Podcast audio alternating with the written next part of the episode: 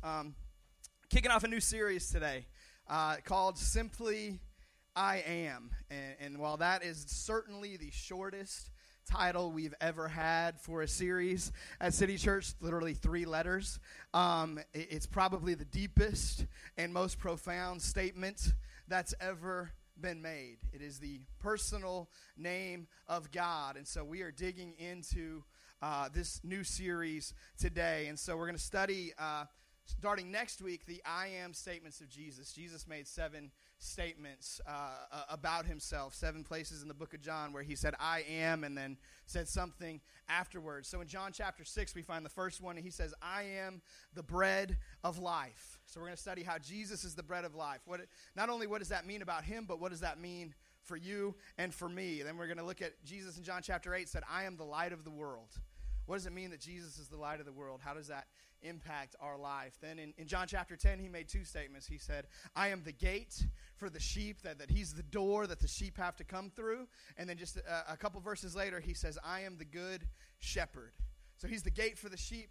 He is the good shepherd. We're going to study each of those statements. In John chapter 11, he says, I am the resurrection and the life. And so we're not going to do these in uh, the, the same order that they appear in the book of John because we want to park on that one at the end. We're going to end on Easter Sunday with the declaration that Jesus is the resurrection and the life. In, in John chapter 14, he says, I am the way and the truth and the life. And in John chapter 15, he says, I am the true vine and you are the branches. Each of these statements tells us something about his character, about his nature, about his ability in our lives, um, and, and, it tells us something about what how we should receive him, how should we, we should respond to him, about what he can do for us. So we're going to look at each of these seven statements, which teach us about his nature, but they don't just teach us his nature; they actually declare his deity. You see, at the time when Jesus made these statements to his original Jewish audience, um, that, that those two words, I am, had a great significance. You see, the people that Jesus would have been teaching when he made these statements grew up as Jews. And, and as a Jew, when you grew up, when you were about six or seven years old, you started memorizing the Torah, the, the books of the Old Testament law uh, Genesis, Exodus, Leviticus, Numbers, Deuteronomy. And by the time you had your bar mitzvah or your bat mitzvah at 12 years old, you had memorized the entirety of those five books. So those original hearers hadn't just heard a, a, a, pastor say, hey, God's name is I am. They hadn't just read Exodus chapter 3 once or twice and saw that G- God made this declaration at the burning bush. They'd actually memorized Exodus chapter 3 and everything around it. They knew that this was God's name. And so what Jesus said, He is the bread of life. He is the resurrection and the life. He is the good shepherd. He is the gate for the sheep. When He made those statements, He was doing something very controversial very dangerous. He was, he was saying he is God, which was blasphemy punishable by death unless it actually happened to be true, which in his case we know that it was. And so we're going to look at, at, each of those and the significance of them and the implication of them. Um, but I don't think we can dive into each of those and really pull all of the significance out of them until we start with the original declaration in Exodus chapter 3, the ones that his hearers would have thought of when he made these statements. So in Exodus 3:14, we're going to go back and read the, a large chunk of this passage a little later on, but I want to set it up with this. God says to Moses, Moses says, "Who are you? I, who am I going to tell is sending me?" He says, "I am who I am." Everybody say, "I am who I am." This is what you are to say to the Israelites I am has sent me to you It's like, thanks a lot, God. That didn't help at all, right? Like, I'm asking for a name. Tell, tell me something, and you just say, I am existence. I am. I'm sure it wasn't the answer Moses was looking for, and he probably didn't even realize in that moment what a deep statement it truly was. Uh, so, we, we, we have to understand a few things as we get into this. One is that we have to understand the significance of names. You see, in the Bible, names weren't just something that you sat around and, and decided, man, this name kind of sounds good, or, or this name, uh, it, you know, flows well with our family, or it sounds good with our last name. Like, I don't know how you guys choose names for your kids, but, but they didn't do it that way. Names had a very deep significance and meaning in the Old Testament. Um, give you a few examples. Uh, the, the Jewish people came through a family Abraham, Isaac, and Jacob. Each of those names themselves had significance. Abraham was originally Abram, And Abram means exalted father. Pastor Vince mentioned Proverbs 11 11 in, in, the offering talk, and he said, By the blessing of the upright, a city is exalted. Exalted means lifted up. So, so exalted means to, to glorify or to be seen, but, but in the context of, of the blessing of the upright, us, we're lifting the city up. In other words, Olive Branch is supposed to be better because we're here. That's the whole point. If God puts a church in a community, the church, the community should be better off because He put His people there. Um, but but Abram was the exalted father, so that's a pretty cool name. Man, you're, you're, you're important. You're, you're, the big daddy. You're the one that we all look up to. But God said, no, that name's not good enough. You're not just exalted father. I'm going to take you from Abram and I'm going to make you Abraham. And Abraham means father of many. So you're not just going to be the big daddy for a few, you're going to be the father of many. I'm going to bring a nation through you. In fact, multiple nations through you, but the most important nation there ever was, I'm going to bring the Savior through your family. So Abraham and his wife Sarah have a son, and, and their son's name is Isaac. Anybody remember what Isaac's name means? What is it, Matt? Laughter, yes. Somebody might have said it. Uh, laughter. Nobody got it in first service, so at least two people got it here. So y'all are better in first service. Congratulations. Um, Isaac means laughter. It means he laughs. Why? Because when Sarah, his mother, first heard that she was going to be pregnant at 90 years old, she did the same thing you would have done. She laughed. She's like, I don't even remember menopause. How am I having a kid? I don't even remember what it feels like to have a hot flash. I'm not having a baby. You're crazy. And we, and we read that and we're like, man, Sarah just didn't have enough faith. It's like, man, you would have done the same thing. The angel showed up and said, You're having a baby at 90 years old. So, so she laughed.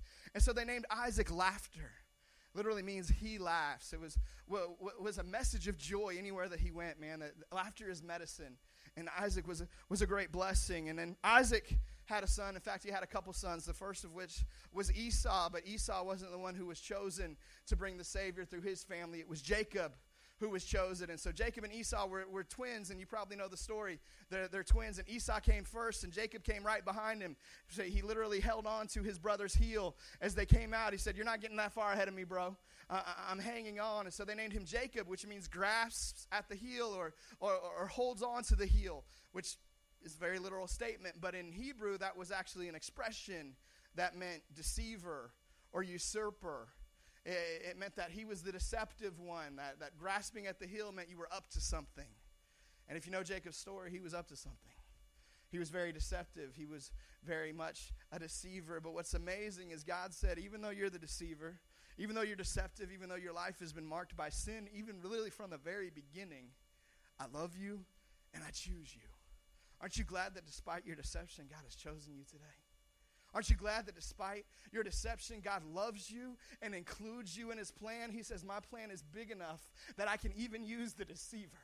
I am strong enough that I can even use the sinful one, that I can bring my plan through the one who, who the world would look at and say, That's not somebody God would love. That's not somebody God would use. He does it again and again. So we see this family, Abraham, Isaac, and Jacob, and the significance of, of each of their names. And then we get all the way down to Moses. We fast forward 400 years. And Moses shows up on the scene.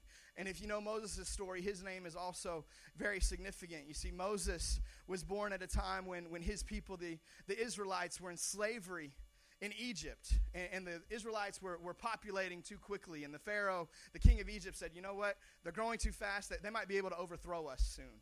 They might be able to take us out. So, so we're going to start killing their baby boys. That way they can't form an army. That way they can't become a threat to us. So, so Moses was born at a time, he was born under a death sentence, which, by the way, you and I are born under a death sentence. It's called sin. So Moses was born under this death sentence, but God had a plan to rescue him, just like he has a plan to rescue us. And, and so you know the story. His mother made a basket, and she placed him in this basket and put him in the Nile River. And I can't imagine the faith that that had to take. To, to, to let your baby boy go so that he might live. And, and she did that. And, and the princess, the Pharaoh's daughter, finds him the, the, the, basket just happens by the grace of God, the sovereignty of God, to show up at, at, the princess's place where she's down by the river and she sees him and she says, you know what, I'm going to raise this baby. I'm going to take care of this boy. And so she draws him up out of the water and gives him the name Moses, which literally means drawn out. He was drawn out of the water. And so it had a literal meaning, but it also had a prophetic meaning because Moses was the one that God had chosen to draw his people out of slavery. And 80 years later, God's going to send him back to Egypt. And he's going to be the one who takes the people through the water. And they're drawn out of the water into freedom from slavery. So names meant something in the Bible, and if we had time, we could go through the entirety of the Old Testament and go through name after name after name and look at the significance and the meaning and, and the destiny that was indicated by the names.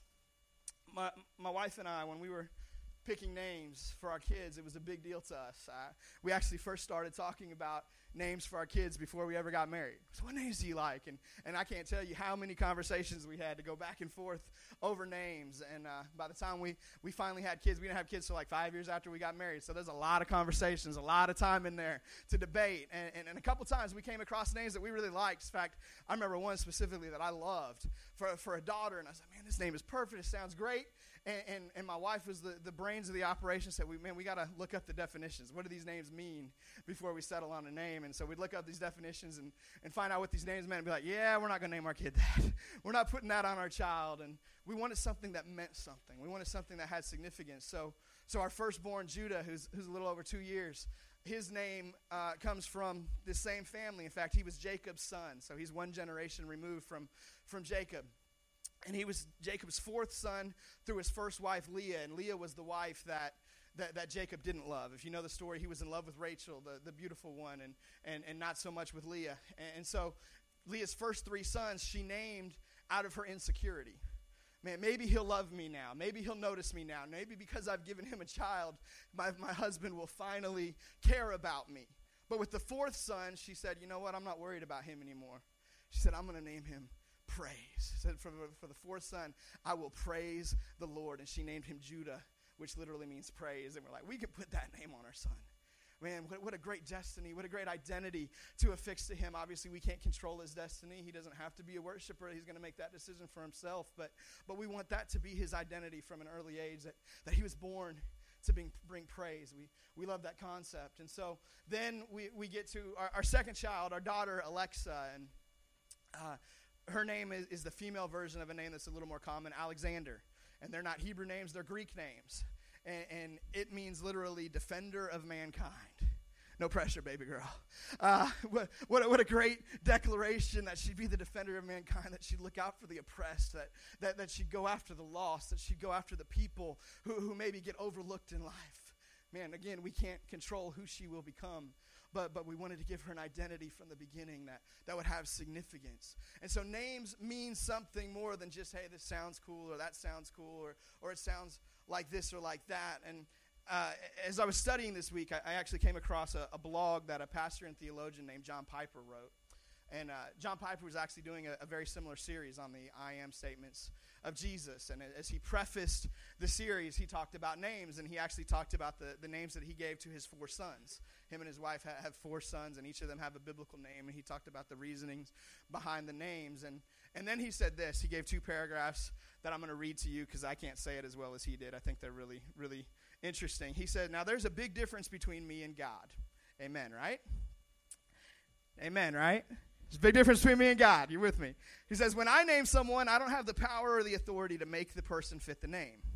I give names in the hope and prayer that my sons will become what their names imply.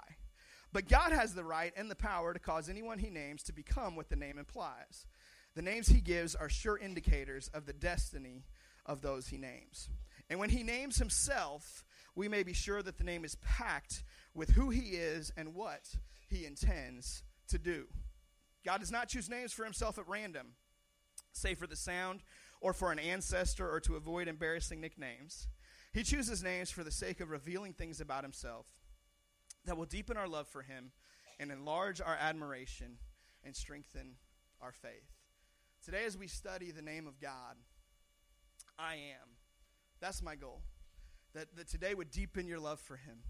That would strengthen your, your admiration for who he is and, and you, your desire for him to be everything he wants to be in your life. So this brings us to Exodus chapter 3, where, where God names himself. You're probably very familiar with the story, but I want to read the majority of it for you for, for context so we understand what's really going on in this conversation between God and Moses. If you were with, with us in the month of January, we did our 21 day Daniel fast and our spiritual two a days, and we actually read the whole book of Exodus. Uh, so you've, you hopefully are, are sort of fresh on this chapter. You probably read it five, six weeks ago if you did this with us, but if not, here's a refresher for you. Exodus chapter 3. Moses, at this point in time, Moses is 80 years old. He's been on the run from Egypt for 40 years. He's been a fugitive. He, he was the prince. He grew up in the palace, the, the stepson, adopted son uh, uh, of the, the princess, so he was the, the Pharaoh's grandson. Um, and yet he grew up and started to realize the oppression for his people, the Israelites, and he started to try to defend them. He said, "I'll be Alexa. I'll be defender of mankind." And and he went to defend one slave who was getting beaten, and and he actually killed the guy who was beating him. And so he became a fugitive. He was a wanted man in, in Egypt. He had a price on his head, and so he had to flee out into the wilderness. And as he fled, he, he met a girl, and uh, and he settled down with her, and, and so he went to work for her dad. His, his man named Jethro. And so we see him tending sheep. He becomes a shepherd. This man who grew up in the palace is now out in the field with sheep all day, every day. And you can imagine as he's out there by himself, he's probably out there with some regret. He's probably out there with, with some questions. I wonder if my brother and sister are still alive. I haven't seen Aaron, Aaron and Miriam for 40 years. I wonder if they even still exist. I wonder if they think about me. I wonder if they're mad at me. I wonder if they hate me. I wonder if they're embarrassed at me. He probably had a lot of questions about what was going on back in Egypt and, and things that he wished he had done differently, and he probably thought that his life had been wasted. But little did he know the purpose God had for him, even at 80 years old. Listen to this Exodus chapter 3, starting in verse 1. It said, Now Moses was tending the flock of Jethro, his father in law, the priest of Midian. And he led the flock to the far side of the wilderness, and he came to Horeb, the mountain of God. There the angel of the Lord appeared to him in flames of fire from within a bush. Moses saw that though the bush was on fire, it did not burn up. So Moses thought, I will go over and see this strange sight, why the bush doesn't burn up. When the Lord saw that he had gone over to look, God called to him from within the bush Moses, Moses. I don't know why we do that, but anytime we do the voice of God, it's got to be real deep, right? Like God's got a great voice. I don't know what it sounds like, but I know it's super cool. Um, and Moses said, Here I am. Do not come any closer, God said. Take off your sandals, for the place where you are standing is holy ground. This place is set apart, it's special and unique for my purpose. Then he said, verse 6 I am the God of your father, the God of Abraham, the God of Isaac, and the God of Jacob. At this, Moses hid his face because he was afraid to look at God. Verse 7 The Lord said, I have indeed seen the misery of my people in Egypt.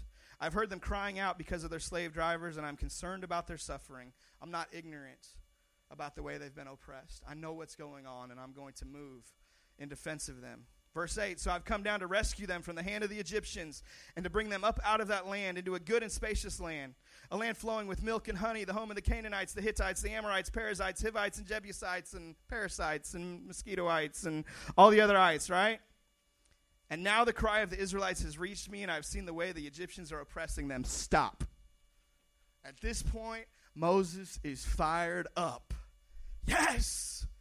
God isn't ignorant of what's going on. God sees us and He's going to show Himself strong. My people are going to be delivered. Maybe there's a chance I'll see my brother again. Maybe there's a chance my sister who looked out for me when I was in the Nile, maybe I'll get to lay eyes on her again and tell her thank you one more time. At this point, Moses' heart is leaping with joy. God is about to do something, and then verse 10 happens.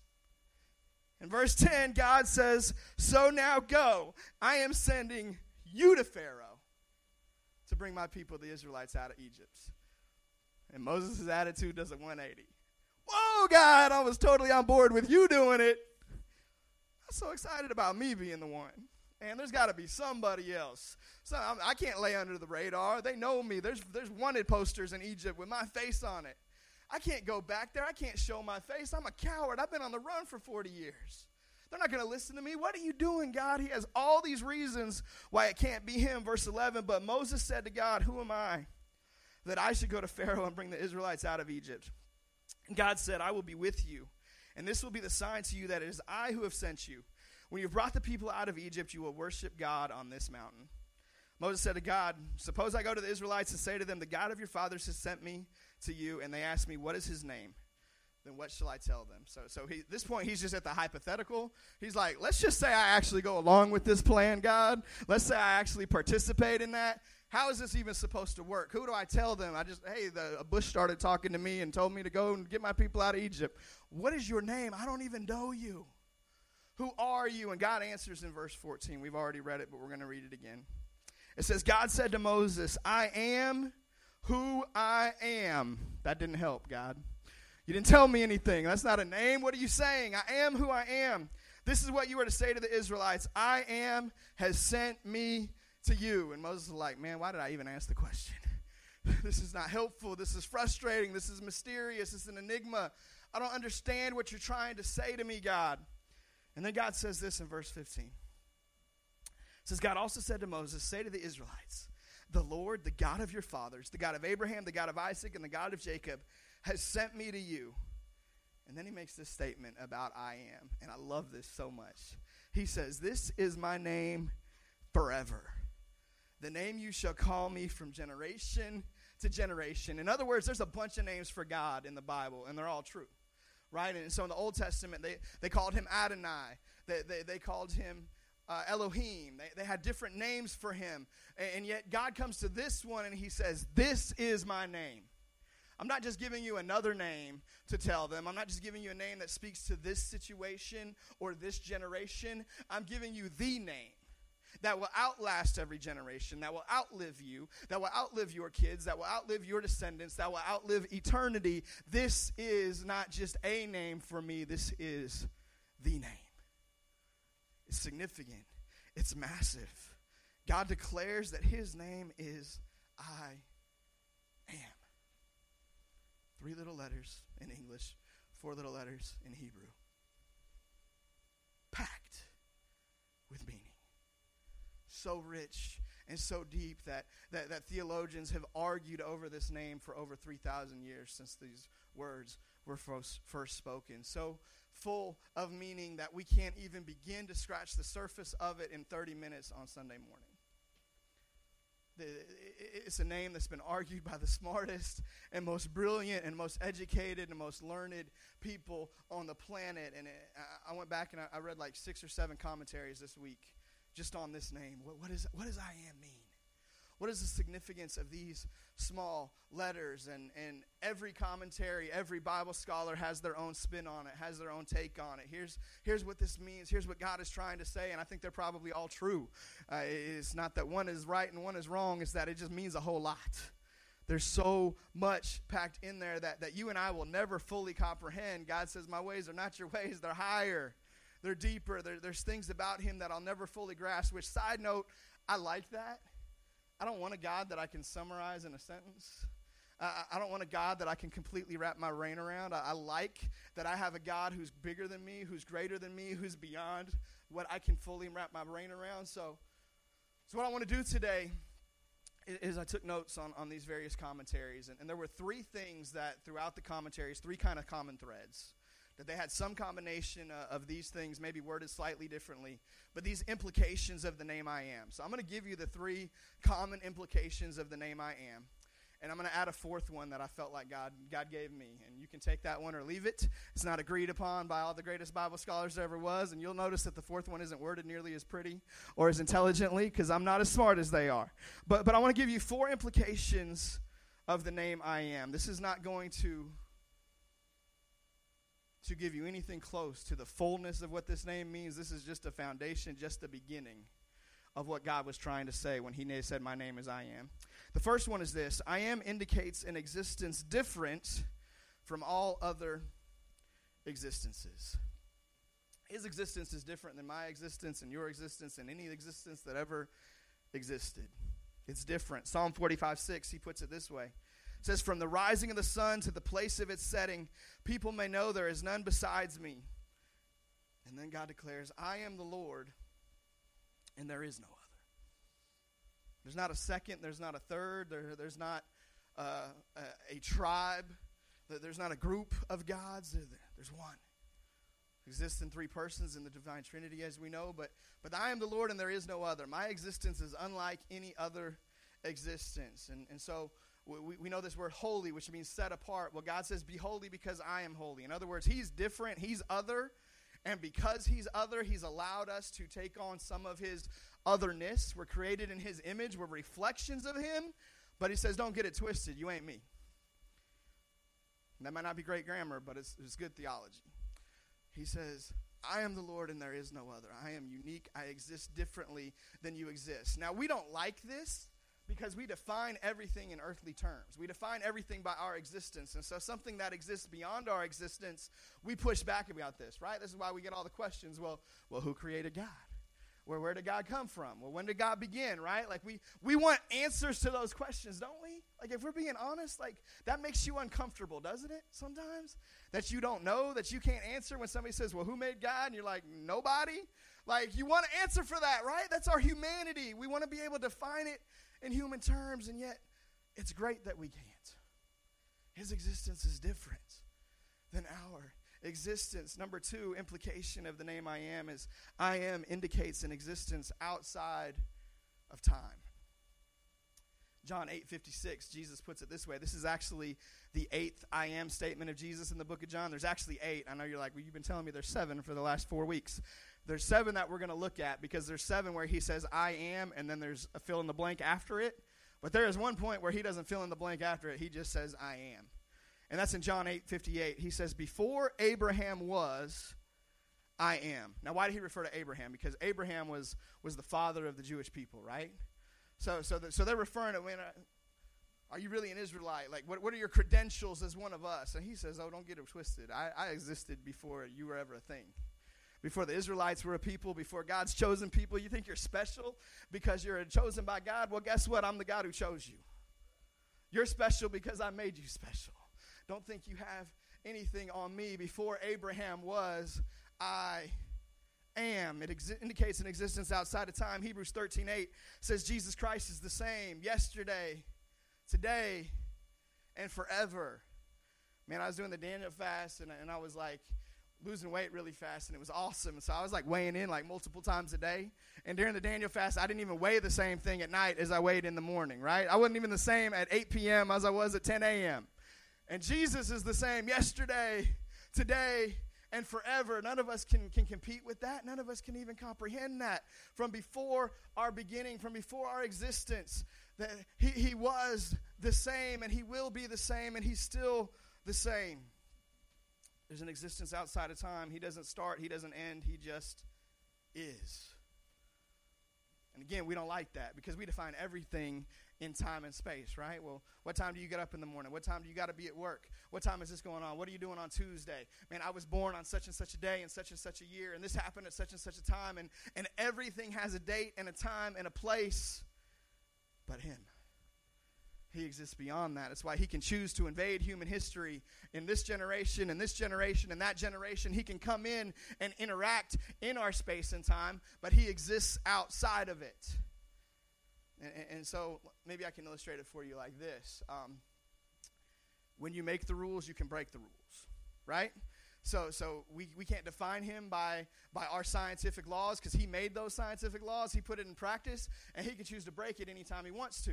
So, so with my son, my son goes to bed around 8 o'clock. And I say he goes to bed at 8 o'clock. That's kind of when we start the bedtime process, and it takes 20 or 30 minutes between changing his diaper and his pajamas and brushing his teeth and reading him a couple books and praying with him and hugging him and, and all that stuff, right? And so about 8.30, I'm done, usually. So, sometimes a little earlier than that.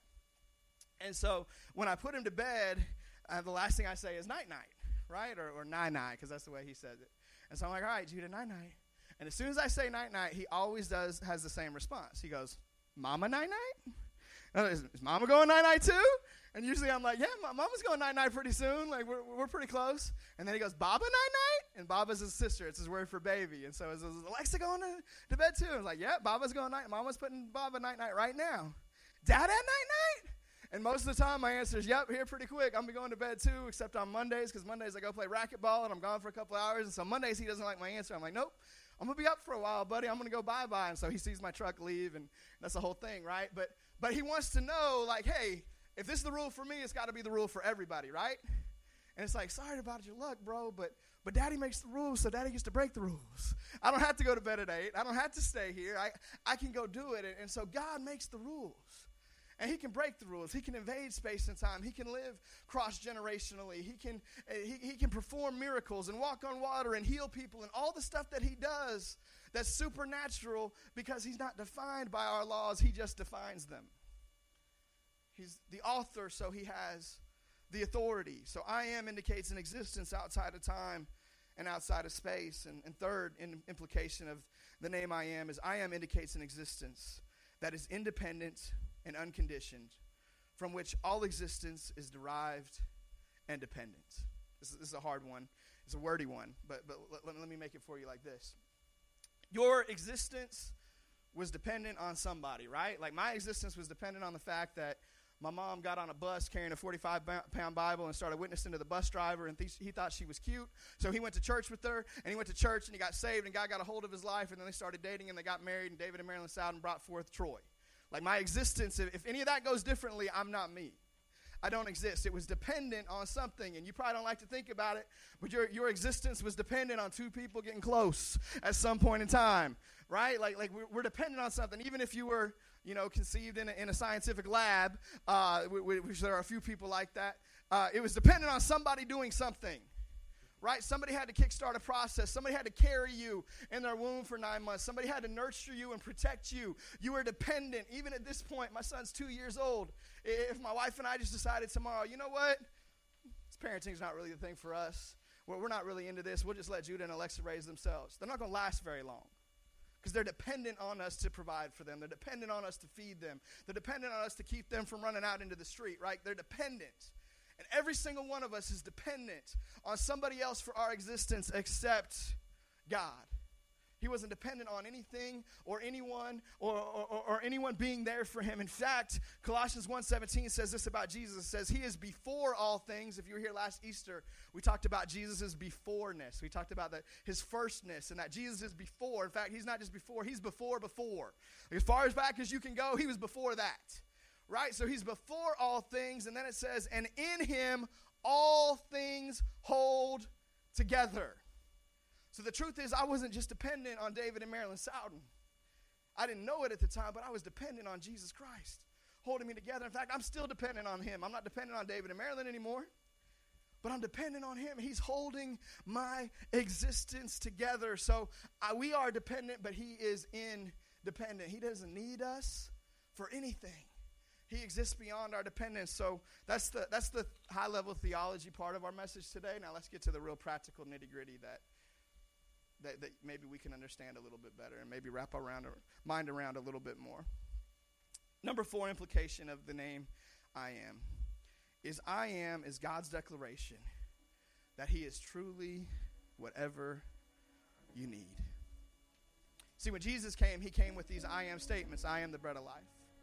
I am the, the door for the sheep. I am the good shepherd. I am the way and the truth and the life. I am the resurrection and the life. I am the, the, the true vine. I am, I am, I am. And he gave us illustrations of what he is.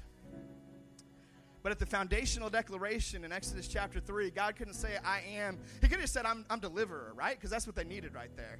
I'm the God who rescues you. He could have said that, but if he did, then he would have reduced the definition of his existence to that one thing. So at the very beginning, he couldn't say, I am this at the exclusion of anything else. He just said, I am. I am existence. I am being. I am it. Because he is everything that you truly need. And the reason I had to phrase it that way is sometimes there's things that we want or that we think we need that are outside of him that are not a reflection of Him. It's the reason why we get into to bondage, into addiction, into sin, into stuff that we chase for pleasure that, that's not representative of Him. It's because deep down inside, we haven't discovered His I amness in a certain area of our life where we discovered He was sufficient for all that we need. So we go after something that's insufficient, something that's temporary instead of His thing that's eternal. And, and we settle for all this stuff the world has to offer instead of engaging and, and discovering he is all that we need. Here, here's what I felt like God wanted me to tell you today, to declare to you today. If you are powerless, He wants you to know that He is power. If you are stuck, He wants you to know that He is deliverance. If, if you are sick today, He wants you to know, I am healing. If you've got a broken relationship, He says today, I am restoration. If you are lost, He says to you today, I am salvation. If you are needing new direction and new vision, he, he says, I am the way. I am the light. I want to show you something. I am wisdom. I am vision. I am revelation. If you're in this place today and you're lonely and isolated, he says, I am intimacy. I am significance for the one who's been overlooked. I am, I am, I am, I am. He is everything you will ever truly need, and that's a really good place for God's people to give an amen. He is all that you will ever need. I, am going to read through this list. I wrote a bunch of things down. He says, I am restoration. I am new beginning.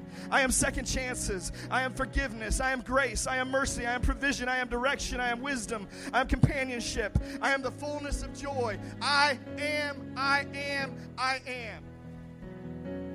And so we're going to do something different as we end service today. Instead of having you raise your hand or, or even come down front, if you need something from God today. And that was kind of my original plan this week. But if I say if you need something from God today, that implies there's people who don't. And the truth of the matter is, none of us have grasped all of I am. We'll never grasp all of I am. Why will eternity not get boring? Because you're going to continue to, re- to reveal and discover new things about who He is. I don't know everything about who he is, and, and even the many of the things that I do know, I don't always apply. So if you're here today and you need restoration in a relationship, he is restoration. And, and in a minute, we're, we're going to bring everybody down front, and I'm going to ask you to seek God for whatever it is you need from him. Maybe you need joy. Maybe you need peace. Maybe you need healing. Maybe you need financial provision. Maybe you need a new job. Maybe you need companionship. I don't know what you need, but we're, we're going to bring everybody down front. And obviously, you've got the choice to stay in your seat. That's between you and God. But, but I'm going to ask you if, if I'm your pastor, if, if there's any desire in you for more of what God has for you, man, come down and seek that thing. What is it that you need to